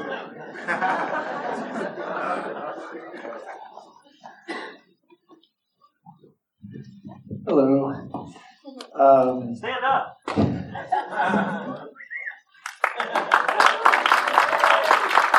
uh, what was the question again? Uh, I wanted to hear a little bit about uh, what's being done at uh, at the therapy level. What's being done now currently uh, with psychedelics uh, as far as clinical therapy, and what do you see in the future? Sure. Well, I think one of the things that's really emerging is that there are a wide range of therapeutic modalities that are starting to integrate psychedelics into them. Um, we're seeing a more traditional psychedelic model, which um, is has been mainly talked about in this film. Uh, we're starting to see the integration of CBT and MDMA therapy, um, and then we're also starting to see a lot more uh, emphasis on somatic-based therapies, and that's something that at Innate Path um, we're really focused on. So, uh, somatic-focused therapy is more um, it's more bottom up rather than uh, a cognitive process. So we're more focused on how trauma is stored in the body and how the energy in the body is maintaining those traumatized systems and maintaining those trauma patterns. Um, we're working with cannabis and ketamine, and we find that these are what we would call expressive medicines. Um, they allow for the rational mind to kind of be taken offline, which, like we saw in this in this uh, documentary, um, and they allow us to feel more purely what's happening in the body, um, and so that allows us to process those things in the moment uh, with the clients. Excellent. Thank you so much. And as we wrap things up this evening, uh, we always like to kind of tie it up with uh, a call to action of, you know, what, what can we do? Uh, we have set up a website. Uh, there's two ways you can get there, either goodcinema.co slash impact or bit.ly slash gcimpact. Uh, either one of those will take you to a page with resources of every one of our organizations here. Uh, but I did want to close it out. Um, if we could all just real briefly kind of have a call to action around your organization. Um, I'll give quick shout outs to the ones that are not represented up here. Uh, first off is Psychedelic Club of Denver. Uh, check out their Facebook page, check out their uh, website. Uh, it's Psychedelic Love. There's only one C in there. Uh, so check that out. Uh, join the community if you're interested in that. if you want to learn more about psychedelic spirituality, yoga, meditation, all these fun things that get us more in touch with our hearts, Gaia, check it out. Goodcinema.com slash Gaia. You can also go to bit.ly slash try Gaia. If you sign up now, uh, we will give you a heady crystal on your way out. So get some of that dopeness uh, and uh, help support Good Cinema. Uh, we also, um, High Existence uh, is putting on the Apotheosis Retreat down in Costa Rica. So if you want to puke your guts out um, and get in touch with your inner soul, uh, like I have, um, check that out. You can get $100 off by mentioning Good Cinema. And uh, uh, oh yeah, Mycadelic, we're going to go out and uh, do that right after this. So um, I'll let these guys give a quick, quick last word, and then um, we'll have a quick drawing for the winner of two tickets. Um, well, we all have our my opinion is we all have our passions and our ways of engaging. So I think first and foremost, it's most important to figure out where you feel most passionate and find a group and join them. Um, have interpersonal conversations or get out and canvas larger. Uh, the NOAC Society, we've recently started hosting psychedelic professional meetup groups, both here in Denver and Boulder once a month. So I totally welcome you to come and join us. This is a great place to meet other people within the community and find those ways to connect and keep the movement going? Uh, so my personal path to healing was, um, of course, natural medicine, natural psychedelic medicines. Uh, but they, we need, we really need to broaden our idea of what medicine is.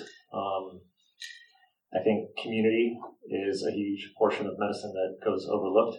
Nature, exercise, um, nutrition. There are so many different components uh, to healing, and we can't really neglect any one. And that's all I try to do with my organization is I try to teach veterans how to heal themselves and how to become a healthier individual, uh, human being. And one of the biggest components in, in that is purpose. Uh, the military taught me that if you have a, a team and you have a mission, you can com- accomplish the impossible. So now I try to uh, provide a team and provide uh, the space where they can figure out their own mission to accomplish the impossible. Um, so you can look us up, veteransfornaturalrights.org, and uh, we've got a Facebook page. That's where most of the action happens. So um, look us up.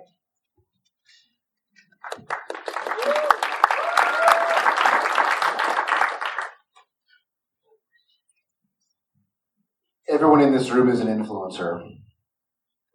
Everyone in this room can be an influencer for whether or not we're successful on May 7th, 2019 in Denver, Colorado. show of hands for how many people in the room would be willing to submit a video or written testimonial to the campaign. Awesome. Okay. Thank you. That's beautiful. That's what we need. What we need more than anything else is for individuals to to share about their experiences. And so if you visit Decriminalize Denver on Facebook, uh, we have an event that we've launched called the Right to Heal campaign.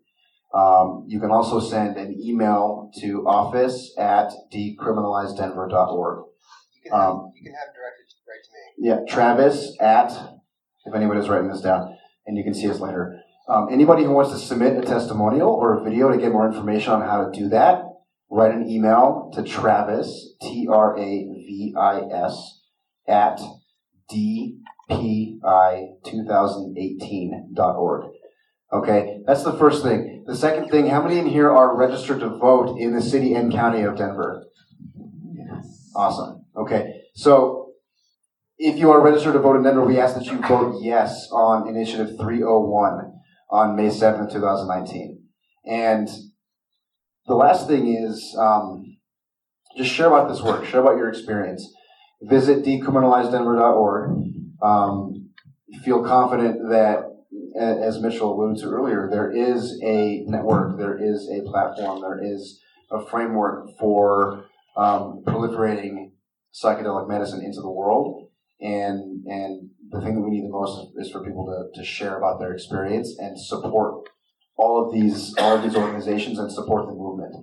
Um, decriminalizing psilocybin mushrooms in Denver is a necessary first start to the responsible reintegration of psychedelics in general, and, and it's a step in the right direction in terms of this conversation around drug policy. So thank you very much for your for listening, and I appreciate all of you. Thank you.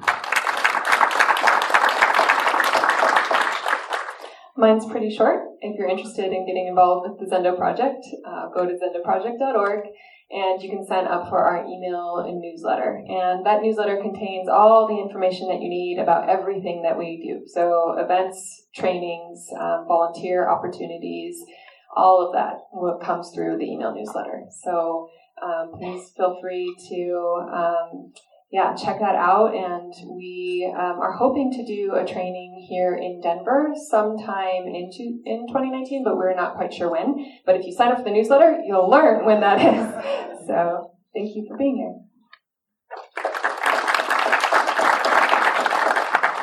So I've got I've got two calls for action, one for DanceSafe and one for humanity. Uh, so for DanceSafe, it's real easy. If you go on the DanceSafe website, uh, our, our training is entirely online. Uh, even if you have no interest in actually going to raves and testing people's drugs, which I understand is not everyone's cup of tea, uh, it's still an incredible amount of information that will help you be a more educated, more responsible substance user, or help your friends who are substance users become more educated and more responsible about their use. And the reality is, most substance use, if you know what you're doing, is statistically far less likely to kill you than driving to the guy's house to get the drugs. Um, and so, if we can all become that level of responsible, then we can start having the, the, conversation about, well, if no one in America is dying from drugs, why are they still illegal? Uh, the larger call for action for humanity is one that I'm tremendously aware of my own privilege in being able to do. I understand that not everyone is in a place in their life or in the world where they can come out as a psychedelic user. But it is not illegal to have used psychedelics. It's just illegal to have the psychedelics. And the situation is actually completely analogous to in the 1950s in this country when people started coming out as gay. Uh, it was illegal to perform a gay sex act in this country in every state when people started coming out as gay. And they would do raids and they'd kick down people's doors and they'd do all the stupid shit they do now for drugs.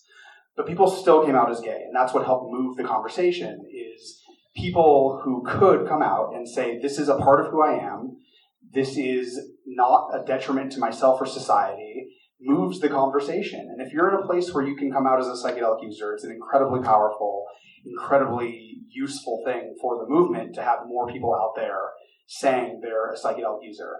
That being said, don't get caught with the drugs. Um, and so uh, it, it's a balancing act and one that I, I am well well aware of. But uh, it really is a parallel situation, and I really do think that, to me at least, I feel that my my desire and my experiences with psychedelics are as core to who I am as my sexuality. I think that that is as core a part of my being as my sexuality. And I think that we really need to start talking about this as a civil rights issue and people need to stand up and say, no, this isn't about what you think the substances are. This is about a fundamental human right to alter our consciousness. Because if you think you understand what the universe is, there are things out there that, that I can show you that will, will uh, at least make you question your understanding of the universe. And that's a powerful thing for anyone to experience. And so I really do recommend that if you can come out uh, of the fractal closet, uh, that you that you do so. Thank you. Thank you. This is wonderful. I uh, really appreciate all of this. Uh, on that note, uh, I'm Bill, and I'm a psychedelic user. Uh, so there's one out of the closet. Uh, but yeah, th- thanks so much. I, I, I really see so much power in psychedelics. I see a big parallel with what psychedelics can do as what good cinema can do. Really, the the objective is a deeper connection to ourselves, to others, and the world around us to help us evolve uh, as better humans and create a better world for everyone, so that we all can be more happy and free. Um, so thank you all so so much. Um, again, Mycadelic Podcast and Barfly. Uh, our next Good Cinema events, we got one coming in three weeks, April 16th. We're going to focus on affordable housing, and we're going to be challenging the Denver mayoral candidates. They'll be up on stage. So if you want to ask them some uh, tough questions about housing, uh, come on out and uh, check us out. Also, May 21st, speaking of happiness, we're going to be focusing on that uh, with the film Happy. Uh, should be a really cool inspirational event uh, on that date. And uh, stay tuned as we will be partnering with Gaia to do a series of psychedelica. So more and more fun content um, around these wonderful substances coming out very soon. Uh, thank you all again. Uh, check out goodcinema.co slash impact uh, to see all the information of these organizations. And um, for the winner of um, the two free tickets, uh, Jenna's going to be announcing that. There's also another chance to win two free tickets. If you could please fill out uh, your forms on your tables uh, give us some feedback. We'd love to know what you gained from this, what you thought we could have done better, um, what uh, what might not be necessary. Uh, really appreciate you all, and uh, hope you have a good night.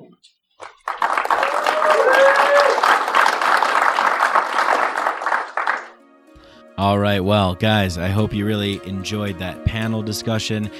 Sorry again about the audio quality. It was recorded at a live event, a large auditorium, and you know this is new for for Mycadelic, so um, thank you, and I hope that you uh, it wasn't too bad and you were able to enjoy it and get a lot out of it, like I did. Um, stick around because part two is out and up, and you should go to that next to hear more uh, from the live podcast that was recorded after the event.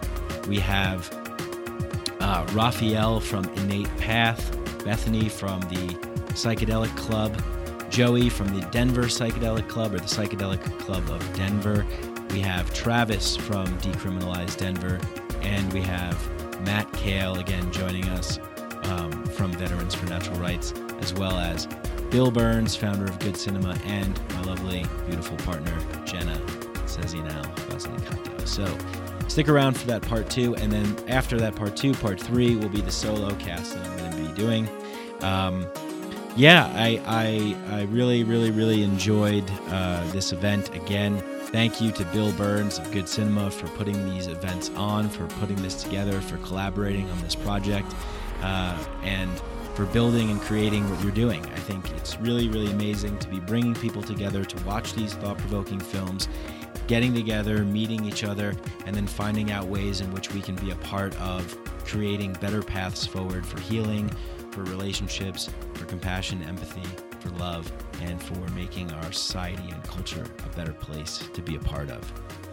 Healing ourselves individually and then taking that out to the world to create wonderful things. So, thank you again to Bill Burns, founder of Good Cinema. Thank you to all the people that participated to Sara Gael, Mitchell Gomez, uh, Kevin Matthews, Matt Kahl, and Katie Klum. Uh, and everybody at the Good Cinema team at the Alamo Drafthouse. Thank you. Thanks to Danny Barnett and Galaxia for the music. Hey, thanks to Muse, who every time I put this intro that I've been using for, I think it's been for every episode, for 100 episodes, I've been using the Muse Uprising song clipped in with, uh, with pieces clipped in from Terence McKenna, Jason Silva, Graham Hancock, uh, George Carlin, and um, maybe one other person I'm forgetting. But thank you for that. And thank you to YouTube for every time that you say a copyright claim was played. You're not in trouble, but anyway. If anybody has any other cool kinds of music, uh, art, anything like that, please contact me. Go to my website, mikebrank.com. Let's collaborate. Let's build something cool here. I'm going to start doing more live podcasts, and I want them to be like a psychedelic late night talk show, vaudeville act kind of thing. And uh, it would be really cool, really fun to have people participating musically, artistically, in a variety of different ways uh, yeah, and if you like the show, you know what to do. Just do what you do when you like things. Share them, tell people about them. You know, go to Apple Podcasts, leave us a review. That's that's huge. That helps the show out a lot. If you want to go a step further, you can go to Patreon, patreon.com/slash Mike Brank. You can donate as little as a dollar a month, two dollars a month, three dollars, five dollars, ten dollars, twenty, fifty, a hundred, a million, whatever you want, and you get access to things like Mycadelic T-shirts, stickers. Um, bonus episodes, bonus content, uh, different kinds of uh, rewards, and uh, all kinds of awesome things. Oh, the Mycadelic Inner Sanctum WhatsApp chat group, where we have a virtual community of people sharing their, their stories, their journeys, their trip reports, articles, videos, whatever it is uh, that's relevant to the Mycadelic, psychedelic community. And um, yeah, and it's just a cool place to meet people. One of the coolest things that I've seen and happy to be a part of is bringing people together from all over the world. Um, and thank you to all the Mycadelic listeners out there all over the globe. I mean, we have listeners in places that I never would have dreamed of. So thank you for being truly a global show. Uh, it's amazing. And yeah, the, the bringing people together in that Mycadelic WhatsApp chat group that we have going on uh, is one of my favorite things to see is just connecting other people like-minded people like-hearted people um, it's really really cool so gain, gain access to that by going to mycadelic uh, going to patreon.com slash mike brank and check out my website mikebrank.com and this uh, this episode will continue. This 100th episode will continue in part two and part three. So stay tuned for that. That's coming up next. Thanks